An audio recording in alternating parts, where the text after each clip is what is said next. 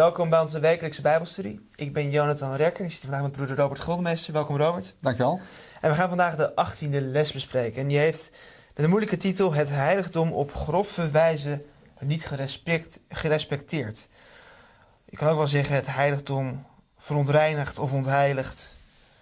Ehm, verschillende termen worden in de verschillende vertalingen van Daniel hoofdstuk 8 gebruikt. En centraal in deze les staat er, ja, ik verklap het al een beetje, de profetie uit Daniel hoofdstuk 8. Ja. En dan gaan we de, ehm, met name één specifieke profetie over ehm, ja, de kleine hoorn, wat hij doet met het heiligdom, wat onderwerp is van dit boekje, eh, en wat er gebeurt met Gods volk en de vorst van het grote leger van de hemel. En dat is Jezus zelf. Maar voordat we daar verder en diep over gaan spreken, gaan we het eerst in gebed. Trouwens, vader, komen we troon uw genade ook een zegen te vragen voor de behandeling van deze les. Dat we het ook op de goede manier naar de kijker kunnen overbrengen. En dat het ook mochten begrijpen en verstaan tot eer van u. Dit vraag in de naam van Jezus. Amen. Amen. Goed, de achttiende les. Het heiligdom op grove wijze ja, niet gerespecteerd of ontheiligd. Ehm, voordat we naar de eerste vraag gaan, en dus de vraag ja, wie zien we opkomen, is het misschien goed om eerst wat, wat context te schetsen. Van waar hebben we het over in Daniel hoofdstuk 8? Ehm, we zien dat Daniel die krijgt een visioen. En waar was hij? Ehm, hij was op de berg Suzan. En hij, zag, hij was vlakbij het, een kanaal, namelijk de Ulai. En daar zag hij twee dieren. Een ram en een geitenbok. Ehm, en hij zag een ram en die stelde het Medo-Persische Rijk voor. En die geitenbok komt uit het westen aanrazen een enorme hoorn erop. Alexander de Grote. En die verstoot de geitenbok. Uh, pardon, de, geitenbok verstoot de ram. Um, en vertrapt de ram. En hij wordt heel groot. En dat is dus het rijk van Alexander de Grote. En uit die geitenbok komen weer vier hoorns, zijn generaals. En vervolgens komt er een ander, andere macht op. En dat is de kleine hoorn. En die komt uit een andere windstreek. Dus het, in deze context zien we dus het, de, deze, dit visioen vindt dus plaats in de context dus van deze grote rijken die we zien opkomen. Ja. Um, eerst het Middel-Persische Rijk en daarna zien we het, de, het Griekse Rijk van Alexander de Grote. En nu zien we een kleine hoorn opkomen die uh, uitzonderlijk groot werd naar het zuiden toe, naar het oosten toe en naar het Sieraadland toe. Ook wel het beloofde land. Um, dan komen we dus bij de eerste vraag. We zien dus een kleine hoorn. En ja, wat voor, hoe wordt die kleine hoorn beschreven in de profetie van Daniel hoofdstuk 8? Met name vers 23.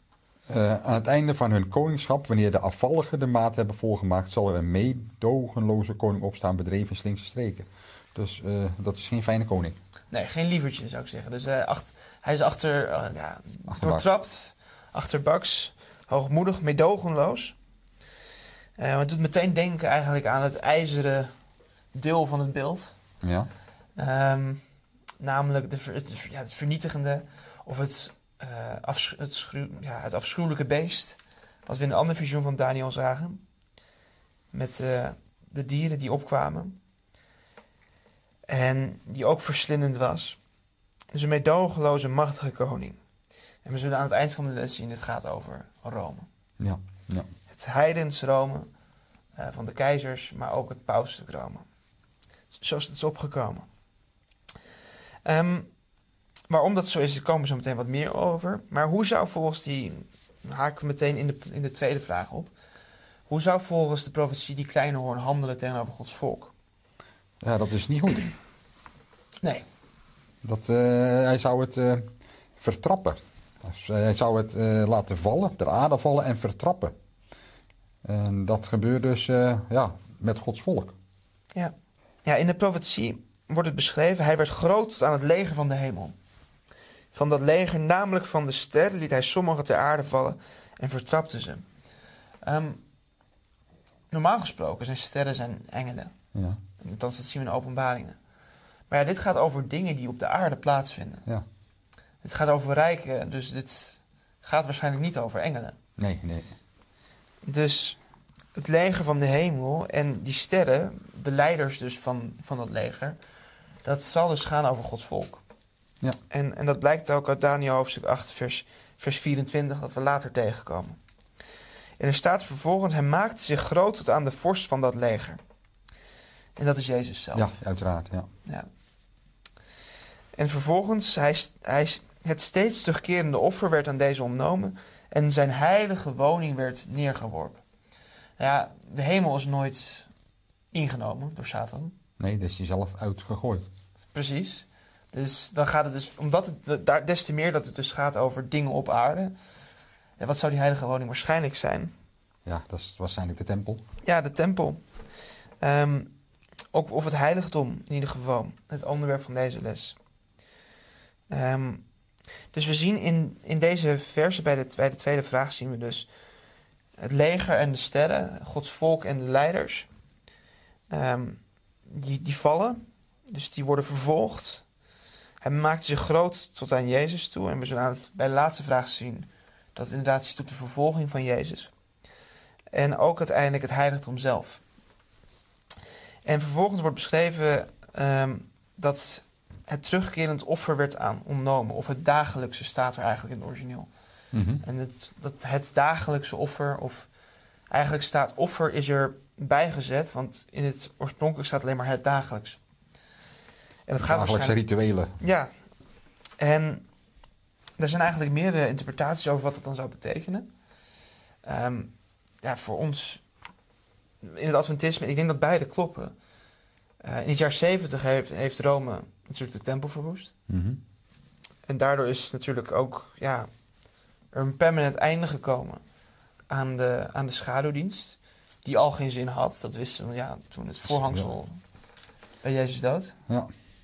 Ehm, maar anderszins natuurlijk ook doordat het pauselijk Rome ehm, de betekenis van Jezus' offer teniet heeft gedaan eigenlijk door eh, hoe de heilige mis plaatsvindt. Ehm, wij houden ook het avondmaal, Ja. maar ja, we geloven dat dat een, een zinnenbeeld is. Ja. We, we, we drinken niet echt Jezus bloed. Nee, nee, nee. We eten niet echt zijn, zijn lichaam. Ehm, maar in de katholieke mis wordt Jezus elke week opnieuw geofferd. Ja, bewust. Ja, en, ehm, en dat, ja, dat betekent dus dat Jezus' offer dus nooit volledig was. Want hij wordt nog steeds elke week opnieuw, wordt zijn lichaam gebroken en zijn bloed wordt voor ons gevloeid. Ehm, en de betekenis dus van het heiligdomsleer is, is dus ernstig tekort gedaan. En dus dat zijn meerdere betekenissen die het dagelijkse offer dat werd weggenomen zouden kunnen betekenen. Dus enerzijds de vernietiging van de tempel, wat door het heidensroom heeft plaatsgevonden. En ja, het de ontering of ja, de verwaarlozing van de heiligdomsleer, zoals het in de loop der jaren onder het pauselijk Rome heeft plaatsgevonden. Vervolgens verschuift het tafereel. Ehm, er staat ook, hij wierp de waarheid ter aarde en dat lukte. En vervolgens verschuift het tafereel naar twee, twee engelen die in gesprek zijn. Ja. En Daniel die kijkt ernaar. Eh, en waar hebben ze het over? Ze hebben het visioen. Ja, dus dan komen we bij, bij de derde vraag. Ja. En, en wat, wat- ja, wat, wat zeggen ze tegen elkaar? Ja, hoe lang zal het visioen van het steeds terugkerende offer en de verwoestende afvalligheid gelden? En hoe lang zal zowel het heiligdom als het leger overgegeven worden om vertrapt te worden? Dus daar staat toch wel duidelijk waar het hier over gaat. Ja, en ik denk dat het, hier staat hier het visioen. En ik denk dat ze eigenlijk bedoelen het, het hele visioen van ehm, de ram en de geitenbok tot aan de kleine hoorn toe. Ja, Dus van deze verwoest, verwoestende machten. Ehm, met wie Gods volk in aanraking komt. En onder wie Gods volk ook vaak wordt verdrukt. Ehm, er Ja, komt een antwoord op, maar betekent dat dus, ja, hoe, hoe lang zou die periode zijn? eh, niet kort, dat zal lang duren. Ja. Want we hebben het dus over rijk, het rijk dat ja, tot het heidens Rome heeft bestaan tot 400 na Christus. Ja, eigenlijk de vierde eeuw, dus 300 en een beetje. Ehm, en ja, werd machtig ongeveer vanaf ja, 150 voor Christus Mhm. 100 voor Christus ehm, werden ze echt machtig ook dat het in Jeruzalem aankwam. Dat de Joden werden onderdrukt hierdoor. Dus een hele lange tijdspanne van honderden jaren. Eeuwen, ja. Ja, bijna een, bijna een heel millennium. Ehm, zo niet, ja, het is, bijna, het is bijna een volledig millennium eigenlijk, waar, waar dit visioen op slaat. Ehm, althans, wat betreft deze machten tot dan toe. En dan komt er nog meer aan bij, dat zullen we zo meteen zien. Want het, dan hebben we tot het Heilige Rome en nog het Pauselijk Rome aan toe. En dat is pas veel later niet gedaan.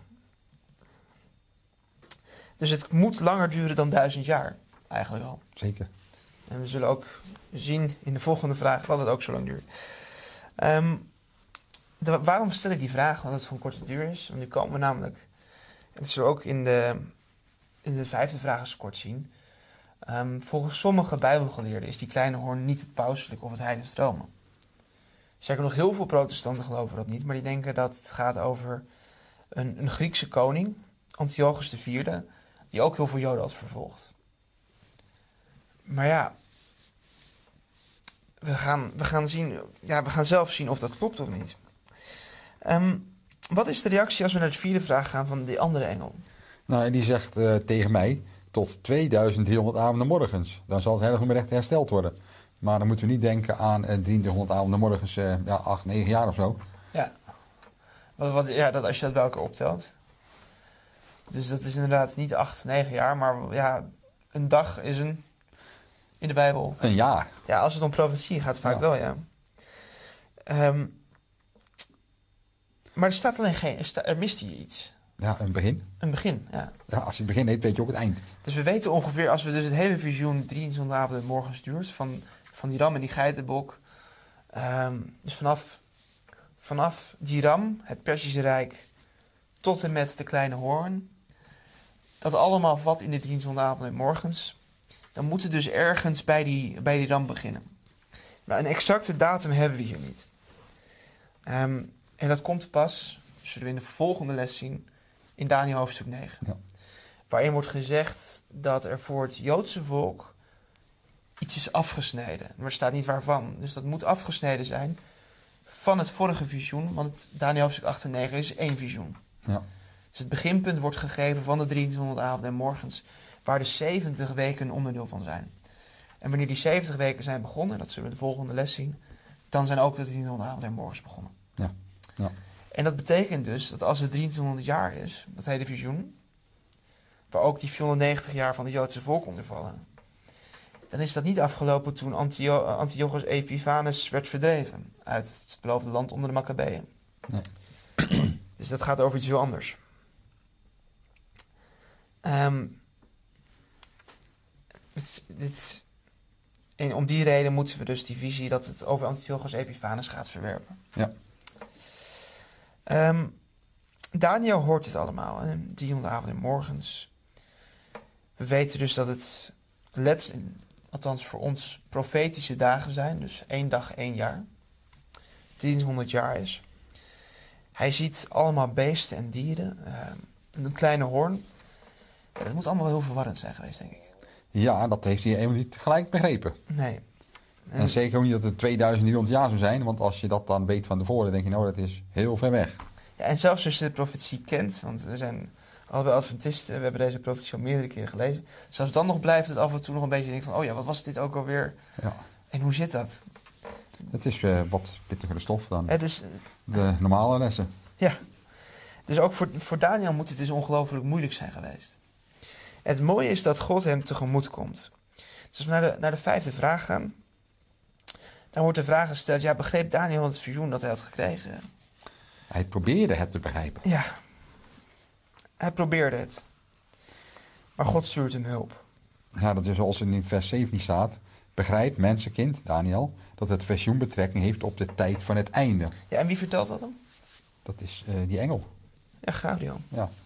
Dus God stuurt zijn dienstknecht een hulp. En dat is ook eh, op zich een mooie belofte voor ons. Dat wanneer wij dingen niet begrijpen, dat we God altijd kunnen vragen om hulp om dit te begrijpen. Bijvoorbeeld deze ongelooflijk moeilijke profetie. En God stuurt hem, ja, een van zijn machtigste engelen, Gabriel, naar hem toe. En Gabriel zegt inderdaad, ja, begrijp, dit heeft te maken met de tijd van het einde. Dus niet met Antiochus Epiphanes. Nee, dat was niet de tijd van het einde. Dat was, dat was 170 voor Christus. Ehm, dus zeker niet de tijd van het einde. Dus Daniel wordt uitverteld dat dit visioen, die 23 avonden morgens, dat, dat heeft te maken met de tijd van het einde. En wij als Adventisten geloven dat die 23 avonden morgens zijn begonnen in 457 voor Christus. Dus je wil ook een volgende les zien waarom. En zijn geëindigd in 1844. Ja. En toen is de tijd van het einde begonnen. Ja. Geloven wij. Toen begon de grote verzoendag waar we nu leven. Ja, dat is eigenlijk uh, waarbij vraag 4 ook staat. Dan zal het heiligdom Ja. gerecht hersteld worden. Of heiligdom gerechtvaardigd worden, zoals in andere vertaling staat. Precies. En daarom geloven we dus dat in 1844 de, ja, de grote verzoendag in de hemel is begonnen. Dat Jezus is onze hoge priester in de hemel. Ehm, en dat hij daar nu voor ons spijt in het heilige der heiligen. Ja. Met zijn eigen bloed. Ehm, dat het heiligdom in ere is hersteld... ehm, heeft natuurlijk ook voor ons Adventisten ook een andere betekenis. In die zin, omdat we geloven dat toen, met de opkomst van het Adventisme vanaf 1844... ook weer de heiligdomsleer op de juiste manier werd begrepen. Ja.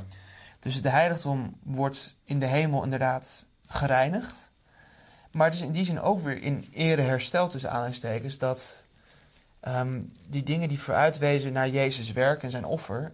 ook weer op de juiste manier zijn begrepen met het licht dat we nu hebben. Ja. Ja. En ook dat gebeurde rond 1844. Ehm, we begrijpen nu dus, als we het nu toe een beetje samenvatten... We hebben een kleine hoorn. En die kleine hoorn is een medogeloze koning. Ehm, en die komt op in een visioen. En dat visioen zelf gaat over een tijdsperiode van 2300 jaar. Ja. En dat visioen waar het over gaat, is dus dat hele visioen van de ram en de geitenbok en de kleine hoorn die daarna opkomt. Dat, dat heeft, daar heeft dat betrekking op. Ehm, we weten ook dat ehm, rond. Er is nog een andere parallele profetie van de 1260 dagen. En die eindigt rond ongeveer dezelfde tijd als 1844. Een, een aantal jaar eerder, in 1798. Dus er zijn meerdere parallele profetieën die samenkomen. En ook die gaat over eh, Rome. Ehm, wat, als we naar de zesde vraag gaan, wat herhaalt de engel? Dus wat zegt de engel nog een keer? Ja, hij zegt nog een keer, zie ik laat u weten wat er zal gebeuren aan het einde van deze periode van gramschap, want op de vaststelde tijd zal het einde zijn. Dat is weer duidelijk een verwijzing naar het einde. Het einde, ja, waarvan? Van, ja, Van, van de geschiedenis van de mensheid. precies. Dus niet, niet over Antiochus Epiphanes. Als, als Ja. u dat... ehm, om dat nog een keer te, te bevestigen. Het, het gaat dus niet over een Romeinse... Een Griekse, ehm, een Griekse koning, opvolger van Alexander de Grote. Het gaat over Rome. Om die reden, omdat het visioen betrekking heeft over een periode die tot de tijd van het einde reikt. We geloven dat we daar nu in leven. En dat die periode is begonnen met het eindigen van die tijdsperiode in 1844. Het is dus nog een bevestiging daarvan. Ehm, daarmee komen we langzaam naar de laatste vraag en daar kunnen we iets, iets langer bij stilstaan. Eh, deze koning wordt als meedogenloos gepresenteerd. Als vertrappend van God, van de macht in de, in, het, in de hemel. En we weten dat de legers in de hemel gaat over Gods volk hier op aarde. De stellen zijn de leiders. En dat ook zelfs de, de- hij zich zegt tegen de vorst van dat, van dat leger. Wat heeft deze ja, koning nou precies deze macht, de kleine hoorn, het pauselijke en het heidens Rome, wat heeft het allemaal uitgericht met Gods volk? Ja, vertrapt, zoals het ook staat. En probeerde te verderven, aanrichten, eigenlijk het vernietigen van Gods volk. En dat deed hij met sluwheid en bedrog. Ja. En dat hebben we natuurlijk in de geschiedenis gezien. Ehm, Aquila en Priscilla wordt in eh, Handelingen 18 worden die geïntroduceerd. Dat zijn Joodse, Joodse mensen, eh, Joden. En die komt Paulus tegen in Korinthe. Waarom leven ze in Korinthe? Ze woonden vroeger in Rome. Maar ze werden verdreven door Claudius, omdat alle Joden moesten uit Rome verdwijnen. Ehm, het Joodse volk werd erg verdrukt door de Romeinen. Mhm. De Romeinen hadden een ongelooflijke hekel aan Joden. Ehm, Pilatus bijvoorbeeld had ook een ongelooflijke hekel aan Joden. Was ook aangesteld door iemand die een hekel had aan Joden. in de meerdere fases van de, van de Romeinse geschiedenis zie je dat gebeuren. We hebben het gezien in het jaar 70 met de vernietiging van de tempel en hoe wat voor moordpartij daar in Jeruzalem werd aangericht. Flavius Josephus zei dat op sommige plekken het bloed tot aan de knieën stond. Ja, dat is misschien iets overdreven. Ja, maar, het waren wel. Uh, het gaat om het beeld van Ja. dat er duizenden mensen werden afgeslacht door de Romeinen. Ehm, maar ja, ook de christenen werden natuurlijk ernstig vervolgd door de Romeinen. Ja. Ehm, en later, ehm, toen de christelijke kerk steeds meer onderdeel werd van de staat Rome, en de twee eigenlijk niet meer van elkaar werden te onderscheiden, ehm, en dus de opkomst van het pauselijk Rome, werden ook de, ja, de christenen die zich verzetten tegen de valse leerstellingen die opkwamen, ook ernstig vervolgd. Zoals de Waldensen en de protestanten onder de reformatie. Ja. Ehm, dus Gods volk is steeds vervolgd. En het is op zich ook misschien goed om op te merken dat wanneer we het hebben over het pauselijk Rome, dan gaat het dus over die macht. Uh, maar dat betekent niet dat we iets hebben tegen katholieken of zo. Nee, nee, nee. Ehm, het gaat over de macht. Het is eigenlijk ja, het, het is een, een feit eh, uit de Bijbel en uit de geschiedenis dat het heeft plaatsgevonden. Ehm, maar we geloven ook dat in Gods volk, dat niet in de gemeente is, dus wat we noemen uit Babylon, zoals in Openbaring hoofdstuk 18 staat, nog steeds heel veel mensen van Gods volk zitten. Waaronder in de katholieke kerken en in de protestantse kerken en daarbuiten, die God allemaal naar zich toe roept. Ja, en die ook tot het inzicht komen en ook Zeker. geholpen door Gods geest uiteraard. Ja. Ehm, en waarom deze profetie natuurlijk ook valt op Rome is natuurlijk om het andere deel. Ja, hij zal zich tegen de vorsten der vorsten opstaan. Maar zonder mensenhand zal hij gebroken worden. Ehm, tegen wie zou uiteindelijk Rome zich ja, richten? Ja, uiteindelijk ook tegen de vorst van de hemel, tegen Jezus, Ja. die ze ook hebben gekruisigd. Precies. Het Joodse volk drong aan op de dood van Jezus, althans de leiders natuurlijk.